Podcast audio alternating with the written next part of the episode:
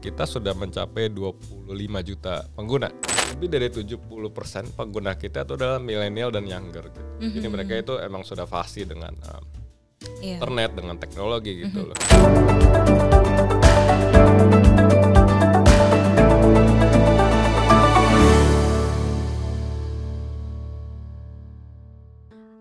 Sobat BNI Sekuritas, balik lagi di Portrait ya Di mana kamu bisa simak bincang-bincang sangat seputar uh, financial, investasi dan juga topik-topik terkini. Dengan saya Vanessa Herman dan bersama saya hari ini di Portrait kali ini ya Kita kedatangan tamu yang spesial Dan pastinya ini emiten yang uh, mungkin Sobi juga tunggu-tunggu nih. Siapa lagi kalau bukan PT Bank Neo Commerce TBK atau yang teman-teman kenal dengan BBYB Yuk kita kenalan dulu. Halo Sobi, Uh, saya Kelvin Leonardi dari PT Bank Neo Commerce uh, TBK BNC atau dengan kode ticker sahamnya adalah BBYB. Saya dari uh, divisi Investor Relations. Jadi kita bakal ngobrolin pastinya seputar BBYB nih. Kira-kira gimana sih prospeknya ke depan ya? Pasti Sobi juga udah gak sabar nih. Langsung aja yuk kita ngobrol dengan Pak Calvin ya. Nah, eh, pertama nih Pak, mungkin bisa dijelaskan sedikit nih ya mengenai eh, gimana sih eh, bisnis dari eh, BBYB saat ini nih yang sedang dijalani Pak. Silakan. Oke siap. Uh, jadi mungkin teman-teman uh, Sobi uh, sudah sering dengar dengan BBYB ya. Jadi kita ini bank dengan layanan digital gitu. Sebenarnya kita ini awalnya didirikan di tahun 1989 nih. Uh, dulu adalah namanya Bank Yuda Bakti, uh, bank pensiunan. Lalu pada tahun 2000 aku laku, uh, aku laku itu adalah parent company kami. Uh, aku laku adalah salah satu pemain fintech terbesar di Asia Tenggara yang utamanya adalah di Indonesia. Lalu 2020 akhir ya kita rebranding menjadi Bank Neo Commerce. Lalu di 2021 bulan Maret kita launch aplikasi kita yang bernama Neobank. Nah, mungkin banyak uh, Sobi dan teman-teman juga kalau dengan kata Neobank, oh ya itu aplikasi yang ada kucingnya gitu Iya. ya. Jadi memang uh, kami ini salah satu bank yang pertama uh, atau mungkin sekarang yang paling sedikit uh, yang ada gamification app-nya gitu. Jadi kita ada maskot, ada ada ada game gitu loh. Nah, Yep. Intinya misi dan visi kami dari awal sampai sekarang itu tidak berubah, uh, yaitu adalah kita mau serve the unbanked and underbanked population uh, of Indonesians gitu loh. Jadi kalau menurut research Temasek uh, per tahun 2022 itu memang di atas 75% populasi Indonesia masih either underbanked atau unbanked ya. Ya unbanked meaning mereka belum punya account sama sekali yang yang terutama di area-area yang agak jauh dari Pulau Jawa. Nah, untuk yang underbank sendiri istilahnya adalah ya mungkin mereka sudah punya bank account ya, mungkin mereka bekerja di perusahaan, mereka dapat payroll di bank-bank tertentu biasanya bank for, tapi mereka belum memaksimalkan uh, fitur-fitur yang telah ada gitu. Nah, makanya kita ini uh, Bank Neo Commerce hadir uh, dengan mengoptimalkan layanan digital gitu. loh. Nah, apa yang membedakan bank layanan digital uh, dengan bank konvensional ya? Karena biasa di, di market itu uh, mereka sering membedakan antara bank konvensional dan bank layanan digital gitu. Kalau Yap. bank konvensional yaitu bank-bank yang umurnya mungkin sudah sudah agak lama gitu dan mereka punya uh, ATM dan branch network yang uh, sangat luas gitu. Sedangkan bank layanan digital ini memang uh, kita justru lebih mengoptimalkan uh, fitur digital gitu loh. Karena uh, di sisi yang lain uh, menurut uh, data BPS juga kita bisa menemukan bahwa ternyata populasi Indonesia ini internet penetrationnya juga sudah sangat tinggi gitu loh di atas 80% gitu. Namun uh, banyak dari mereka ini memang belum uh, menerima pelayanan yang maksimal uh, di dalam industri perbankan gitu. Jadi kita hadir untuk uh, menutup gap itu. Ya mungkin uh, secara industri uh, uh, sektor dan sektor seperti itu Oke, eh, dan nextnya nih, mungkin kalau misalkan eh, teman-teman udah tahu nih ya bahwa ini lebih dikenal dengan bank yang tadi ada kucingnya gitu ya, kemudian ada games-gamesnya juga. Nah, tapi sebagai bank layanan eh, digital yang eh, besar nih ya Pak. Nah, ini kira-kira gimana sih dari segi eh, sisi penggunanya nih Pak? Mungkin boleh di-share sedikit nih. Oke, jadi kita baru launch app kita di bulan Maret 2021 ya. Ya, awal dari nol user dan hanya dalam waktu kurun 9 bulan di akhir 2021 eh, kita telah mengumpulkan eh, 13 juta user yang jauh di luar ekspektasi kami gitu. Pada saat itu uh, Bank e-commerce hanya mentargetkan sekitar ya di bawah 5 juta lah, tapi ya ternyata tercapai 13 juta. Ya, lalu pada akhir 2022 naik menjadi 21 juta uh, pengguna uh, Neobank. Dan sampai dengan akhir 20 2023 bulan Agustus kita sudah mencapai 25 juta pengguna. gitu. Oh, Dan oke. uh, apabila uh, Sobi dan teman-teman suka kepoin uh, financial statement kita ya, tentunya kita sebagai bank komersial tiap bulan kita pasti post uh, financial statement di website. Nah, kita punya operating dan marketing cost ini memang sudah turun dan sudah stabil ya di angka 200 eman per kuartal uh, operating cost. Jadi kita sudah tidak genjor-genjoran lagi marketing tapi dari akhir 2022 sampai sekarang itu pertumbuhan user kita memang mayoritas ditompang oleh uh, referral gitu loh. Instead kita marketing jor-joran tapi justru kebanyakan dari new user ini adalah hasil referral dari exi- existing user yang telah ada. Hmm, oke, mantep banget nih Pak. Dan eh, next nih, mungkin pastinya Sobi juga pengen tahu nih ya, kira-kira eh, gambaran dari kinerja ya dari BBYB sendiri nih dari awal tahun sampai dengan yang terakhir di bulan Agustus 2023. Ini kira-kira seperti apa nih Pak Calvin? Mungkin bisa di-share ya. Oke, ya ini sesuatu. Ini salah satu pertanyaan yang paling penting ya. Iya. Ya, jadi kalau kita bicara uh, perbankan ya, uh, baik conventional bank atau enggak uh, digital service bank seperti kami gitu. Tentunya uh, salah satu komponen terpenting adalah loans ya. Jadi uh, untuk loans itu kita sebenarnya sudah mencapai 10,8 triliun gitu yang tumbuh 28% year on year dari periode yang sama tahun lalu di Agustus 2022. Nah untuk third party fund sendiri yaitu DPK di angka 15,1 T di mana pertumbuhannya itu 27% dibandingkan dengan periode sama periode yang sama tahun lalu. gitu. Nah itu dua itu dua metrik yang mungkin paling sering dibicarakan ya dari dari dari waktu-waktu sebelumnya gitu. Nah tapi kita sebagai bank layanan digital yang mengedepankan app kita yang lebih menarik adalah uh, dari awal tahun sampai sekarang kita telah launch fitur-fitur baru yang sangat berguna untuk user kita gitu loh. Nah, beberapa di antaranya adalah pertama uh, CCW yaitu cardless cash withdrawal karena uh, ya mengingat kita adalah bank layanan digital, kita tidak memiliki ATM network yang besar gitu. Namun karena user kita tersebar di seluruh Indonesia ya dan kita coba meleverage uh, apa yang sudah ada gitu. Nah kalau kita lihat bahwa uh, jadi di sini kita sebenarnya partner dengan Indomaret. Nah, kita partner dengan Indomaret. Jadi dengan fitur CCW ini semua pengguna neobank itu bisa datang ke Indomaret mana pun dan mereka bisa uh, tarik cash. Nah, kita memberikan limit uh, free selama dua kali uh, tarik dalam waktu sebulan gitu loh. Itu salah satu fitur yang kita launch di tahun ini. Lalu kedua adalah corporate internet banking gitu. Nah, uh, corporate di sini itu lebih ke large uh, SMI yang agak besar ya gitu. Jadi uh, mungkin tadi saya belum tambahkan bahwa pertama kita kan uh, mencoba reach out to di underbank and unbank ya gitu. Yang tadi saya bicarakan adalah yang retail gitu. Nah, ternyata di Indonesia ini yang lebih dari 90% GDP-nya disupport oleh MSMI, ternyata lebih dari 75% menurut hasil ris- riset Temasek yang sama ya. Itu masih ke- tergolong underbank gitu. Jadi MSMI MSMI ini yang mayoritas um, belum memiliki badan usaha ya, jadi menyatu dengan uh, pribadi mereka.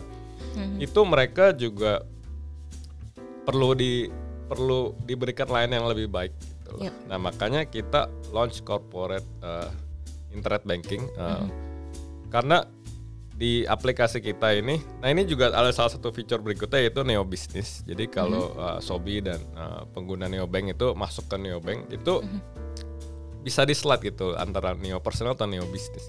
Nah, Oh. uh, Neo Business ini lebih uh, ditujukan untuk uh, MSMI. Nah, kalau yang personal untuk perorangan gitu.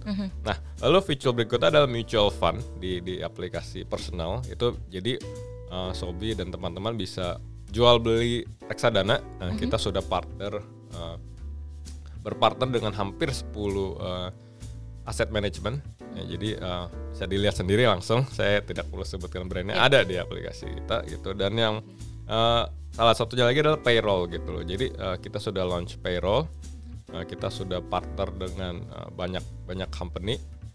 Uh, jadi hanya dalam waktu berapa bulan sampai dengan akhir Agustus kita sudah ada lebih dari 20 ribu uh, payroll users ya gitu loh. Nah, nah kenapa banyak perusahaan tertarik untuk bekerja sama dengan uh, kami gitu loh. Nah ini juga adalah salah satu keunggulan fitur kami yang belum berubah dari awal yaitu kita adalah bank yang menyed yang memberikan interest rate yang paling menarik gitu untuk mhm. pengguna mm -hmm. pengguna pengguna kami gitu karena yep. karena ini ini juga salah satu uh, yang menurut daya tarik saya gitu ya? daya tarik eh, yang interesting dari neobank itu adalah uh -huh. lebih dari uh, lebih dari 70% pengguna kita itu adalah milenial dan younger gitu. Mm -hmm. Jadi mereka itu emang sudah fasih dengan uh, yeah. internet, dengan teknologi gitu mm -hmm. loh. Mm -hmm. Dan dan mereka ini memang cocok gitu dengan layanan-layanan kami. Mm -hmm. gitu. Ya coba yep. uh, nah uh, di, di di lain itu juga uh, produk produk savings kami yaitu mm -hmm. adalah Neo Neo Now itu adalah savings account yang bisa ditarik kapan aja itu bunganya adalah di angka lima uh, persen ya. Mm -hmm. Jadi uh, jauh lebih tinggi dibandingkan dengan uh, peers peers uh, kami. Jadi itu yang membuat yang menjadi daya tarik untuk perusahaan-perusahaan untuk uh, memindahkan payroll ke mm -hmm. bank New Commerce. Oke, oke. Jadi emang uh, menarik banget nih Sobi ya. Dan tadi uh, yang saya dapetin juga adalah kalau misalkan nih ternyata kalian udah jadi nasabah gitu ya dari BBYB, nasabah retail gitu terutama perorangan. Nah, mungkin kalian punya UMKM gitu misalkan ya. Terus uh, punya bisnis kecil-kecilan dan ini juga berarti bisa nih ya buka di BBYB juga gitu ya, Pak. Bisa banget, bisa banget. bisa banget ya. Oke, dan next nih uh, tadi pastinya sempat disinggung juga nih antara uh, kalau bisnis perbankan itu emang nggak jauh nih Sobi ya dari loan dan juga uh, depositnya gitu ya. Dan ini akan mempengaruhi rasio yang namanya LDR atau loan to deposit ratio. Nanti kita juga akan tanya nih ke Pak Calvin gitu ya. Ini kira-kira sekarang uh, posisinya di mana sih untuk loan to deposit ratio atau LDR dari Bank BBYB dan juga yang biasanya suka ditanyakan oleh investor nih ya. Pastinya adalah NPL atau non performing loan. Jadi ini nunjukin kalau misalkan dia tinggi banget, nah ini berarti kayak uh, apa ya? Lebih resikonya resikonya itu lebih tinggi gitu ya. Nah, uh, boleh di-share nih Pak, kira-kira seperti apa nih untuk tingkat LDR dan juga NPL dari BBYB Pak? Oke, okay, siap. Jadi kita mulai dari uh, eh, LDR dulu ya, loan to deposit ratio gitu. Yep. Jadi pada sampai dengan akhir Agustus LDR kita itu di angka 72%. Nah, jadi itu sebenarnya sudah meningkat secara gradual ya dari mm-hmm. sebelumnya 60-an nah sekarang di 72% dan memang untuk long term ya. Long term mm-hmm. ini bukan berarti akhir tahun ini atau enggak tahun depan gitu. Yep. jangka panjang karena nah, kita harus mencapai satu titik di mana yang sudah stabil. Jadi kalau mm-hmm. uh, Sobi dan teman-teman lihat uh, bank-bank yang konvensional yang besar itu memang LDR mereka itu dari tahun ke tahun memang stable gitu. Jadi mm-hmm. uh, mereka punya benchmark dan di di kami sendiri kami uh, inginnya secara long term itu di angka 80-an persen sih. Gitu. Oh, okay. Jadi sekarang ini 72 persen dan nah, kita akan berusaha keras supaya angka itu terus bertumbuh gitu loh. Dengan hmm. ya faktor-faktor pendukungnya adalah kita akan terus da diversify eh, produk-produk loan yang, yang kita miliki. -hmm. Karena mungkin yang berikutnya adalah NPL ya. -hmm. Nah sebelumnya mungkin perlu diketahui bahwa Nah, tidak semua bank itu produknya uh, sama ya gitu ya mungkin mirip tapi uh, tidak sama gitu nah yep. Uh, mungkin uh, kalau Sobi pernah lihat investor presentation yang ada di website kami gitu loh. Memang mayoritas dari pinjaman kami ya lebih sekitar 85% itu ditujukan ke retail. Gitu uh-huh. karena seperti yang kita semua tahu ya bahwa uh, semenjak kuartal kedua tahun lalu memang inflasi di Indonesia itu tumbuh dengan sangat pesat gitu yang di mana secara macroeconomic uh, factors gitu ya mempengaruhi lah kondisi uh, kondisi financial banyakkan masyarakat Indonesia gitu loh. Karena memang uh, demographic user kami itu sangat mirip lah dengan general Indonesian population gitu. Baik dari segi uh, geografi umur pendapatan itu sangat mirip gitu. nah jadi NPL kita uh, memang pada akhir Agustus itu di angka 3,9 persen ya. Nah, namun uh, so far uh, sejauh ini kami merasa bahwa ya, the worst is seemingly over, itu seemingly over dan ya kita proyeksikan bahwa uh, NPL ini akan secara perlahan-lahan kembali lah ke area yang uh, yang sebelumnya gitu. Tapi dari segi uh, dari manajemen kami kami sebenarnya cukup uh, nyaman apabila NPL terus NPL ini di bawah 3,5 persen. Hmm, Oke. Okay. Oke, thank you banget nih Pak Calvin untuk penjelasannya ya. Dan pastinya nih uh, Sobi juga pengen tahu banget nih kalau misalkan uh, pertumbuhan gitu ya, target pertumbuhan dari uh, loan atau deposits. Nah, ini kira-kira ke depan targetnya seperti apa nih Pak Calvin? Oke, okay, iya. Jadi ya. sebenarnya untuk tahun 2000 tadi kan uh, saya sempat mention ya bahwa mm -hmm. sampai dengan akhir 2000 23 bulan Agustus itu sebenarnya loan kami sudah tumbuh 28 persen mm -hmm. year on year dari yep. Agustus 2022. Mm -hmm. Nah, untuk full year sendiri, jadi bulan Desember dibandingkan Desember itu dari manajemen kami memang mentargetkan range itu antara 15 sampai dengan 20 persen. Oh, itu itu okay. memang uh, kalau dibandingkan dengan industri perbankan secara keseluruhan memang lebih tinggi gitu. Mm -hmm. Nah, itu untuk loan sendiri Nah untuk deposit growth juga sebenarnya eh, kurang lebih sama 15 sampai 20 persen. Eh, mm-hmm. Tapi ya mungkin angkanya akan lebih rendah dari eh, sedikit lebih rendah daripada loan karena kita kan ingin menaikkan LDR LDR kami. Gitu. Mm-hmm. Mm-hmm. Ya mungkin kalau misalnya uh, Sobi dan uh, Fani uh, mm-hmm. bertanya gitu, oh, untuk pertumbuhan 15 sampai 20 persen ini dibantu source-nya dari mana gitu. Mm-hmm. Nah jadi kita ini sudah launch Neo Neo Business Loan, uh, Neo Business Loan yang ada di sub feature Neo Neo Business di aplikasi Neo Bank. Mm-hmm. Kita akan uh, uh, genjot itu produk dan uh, ke depannya kita juga akan kerjasama dengan lebih banyak loan partners gitu loh. Jadi sejauh ini sebenarnya kita sudah bermitra uh, dengan 45 loan partners dalam bentuk uh, channeling, executing, mm-hmm. dan jumlah ini ke depannya akan akan terus bertambah. Nah, itu untuk okay. untuk untuk segi segi loan mm-hmm. dan untuk segi pinjaman ya Sobi dan uh, teman-teman BNI Sekuritas juga mungkin sudah aware bahwa memang dari segi uh, rate yang kita berikan kita uh, berusaha untuk menjadi yang uh, paling kompetitif dan memberikan uh, solusi yang terbaik gitu loh mm-hmm. untuk untuk neo bankers untuk pengguna uh, neo bank yep. dan kita akan uh, mempertahankan itu mm-hmm. seperti itu. Oke, okay. thank you banget ya untuk penjelasannya ya, Pak Calvin ya. Dan uh, mungkin saya mau mewakili nih pertanyaan dari para investor ya, yang pastinya ini uh, penasaran banget nih kalau misalkan uh, untuk tujuan right issue nih ya Pak ya. Jadi kan kemarin udah ada uh, persetujuan nih di RU uh, PSLB gitu ya di tanggal 8 Agustus lalu dan uh, ini kira-kira boleh di-share nggak nih kira-kira tujuan dari uh, right issue ini ke depannya akan untuk apa aja sih? Oke, okay, oke. Okay. Jadi mungkin uh, Sobi dan uh, teman-teman juga aware ya bahwa kita akhir tahun lalu sebenarnya melakukan head issue uh, 1,7 T dan uh, tahun ini kita akan melakukan head issue kembali yang sudah di approve di bulan Agustus kemarin. Nah, kita rencananya akan uh, settle head issue ini di Q4 ya Desember Desember tahun ini gitu loh dan mungkin tujuannya itu agak berbeda ya dengan, dengan yang tahun lalu gitu. Kalau tahun lalu itu mungkin lebih fokus kepada Eh, memenuhi persyaratan OJK yaitu uh, untuk core capital 3 3T. Nah, sebenarnya kita sudah melewati requirement itu, kita sudah fulfill. Nah, namun uh, kita apabila pertama yang kita apabila kita dibandingkan dengan peers kami itu memang core capital kita masih yang paling rendah gitu. Jadi hmm. ya tentunya kita uh, akan menaikkan core capital uh, kami supaya ya kita lebih kuat dari dari secara likuiditas dan untuk pinjaman pun nah ini juga salah satu produk yang kita akan launch yaitu uh, commercial innovative loan gitu nah jadi untuk tiket size loan sendiri itu memang besarannya salah satu faktornya adalah core capital yang kita miliki gitu ya. Jadi kita akan menaikkan core capital kami supaya kita bisa memberikan produk yang lebih banyak gitu kepada nasabah-nasabah um, pinjaman kami gitu. Dan yang terakhir pastinya uh, salah satu uh, tujuan Light Issue adalah untuk uh, keep on improving uh, aplikasi kami lah dengan fitur-fitur yang terbaru yang akan datang seperti hmm. itu. Oke, thank you banget nih.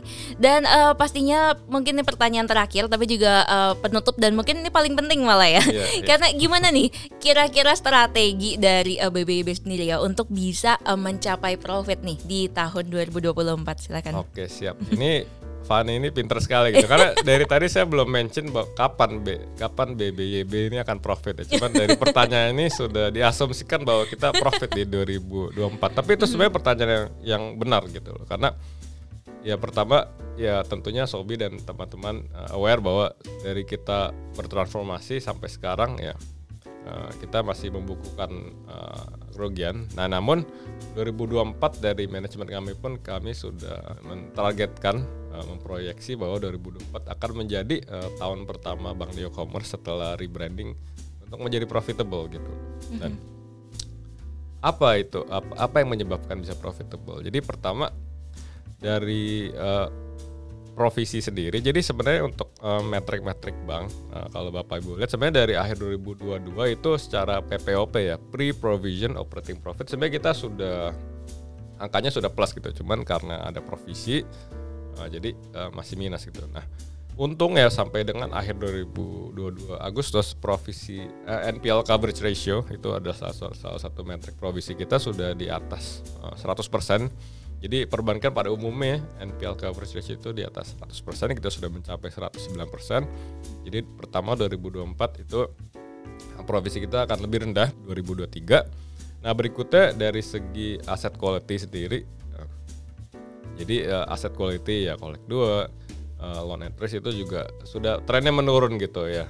Tentunya ini uh, merefleksikan kondisi ekonomi Indonesia sendiri yang sudah uh, sudah pulih lah, pulih 100% dari hmm. Covid kemarin kan. Kalau mungkin hmm. 2023 belum 100% pulih, ya sekarang nanti 2024 akan jauh lebih pulih gitu. Hmm. Dan yang terakhir ya pastinya ya kita akan terus memberikan produk-produk dan fitur-fitur yang terbaru di mana uh, produk-produk fitur ini akan terus pertama menaikkan uh, net interest income dari BBIB sendiri dan kedua kita akan uh, terus menaikkan fee based income kami dari produk-produk yang tadi sempat saya sebutkan gitu misalnya mm-hmm. uh, mutual fund lalu ada ada payroll mm-hmm. lalu ada uh, corporate internet banking, corporate cash withdrawal mm-hmm. dan tentunya fitur-fitur sebelumnya juga terus masih ada gitu. Jadi Neo Gold kita adalah salah satu bank yang bisa bertransaksi uh, uh, gold mm-hmm. di aplikasi kami. Lalu ada ada remittance juga yang sebenarnya di launch tahun lalu gitu. Jadi mm-hmm. uh, kami um, kami akan terus bekerja keras supaya uh, kami bisa memenuhi Uh, karena banyak investor pemegang saham juga uh, terus bertanya ya, terus terus request, ayo dong profit profit. Nah ini uh-huh. semoga tahun 2024 kita akan mencapai goal itu seperti itu, yep. Fanny. Oke, thank you banget nih untuk penjelasannya dan pastinya tadi perbincangan kita tuh sangat menarik banget nih dengan uh, Pak Calvin ya. Thank you banget pastinya Pak untuk waktunya. Terima kasih kembali. Yep. Dan uh, pastinya nih Sobi kalau misalkan uh, Sobi masih pengen tahu nih ya seputar BBB tapi kok kayaknya pertanyaan saya uh, belum terjawab nih di kali ini ya. Jadi tenang aja kalian bisa banget tanya-tanya lagi di mana itu. Nah, kalian bisa daftar untuk webinar ngopi aren ya apa itu ngopi aren? Itu adalah ngobrol pintar uh, dengan emiten. Kapan uh, diadakannya? Dan ini akan diadakan tanggal 19 Oktober 2023 ya. Dan link pendaftaran ini kalian bisa cek di description box ya. Dan jangan lupa juga untuk like, comment dan juga subscribe YouTube channel kami BNI Sekuritas dan juga follow all social media kita di @BNI Sekuritas 46 dan juga di @beyonds.official ya. Biar kamu selalu up to date dengan info-info menarik dari kita. Dan uh, saya Fani beserta dengan Bapak Calvin undur diri dulu dan sampai jumpa di portrait berikutnya. Bye. Sampai Thank jumpa. You. Thank you. Thank you, Pak.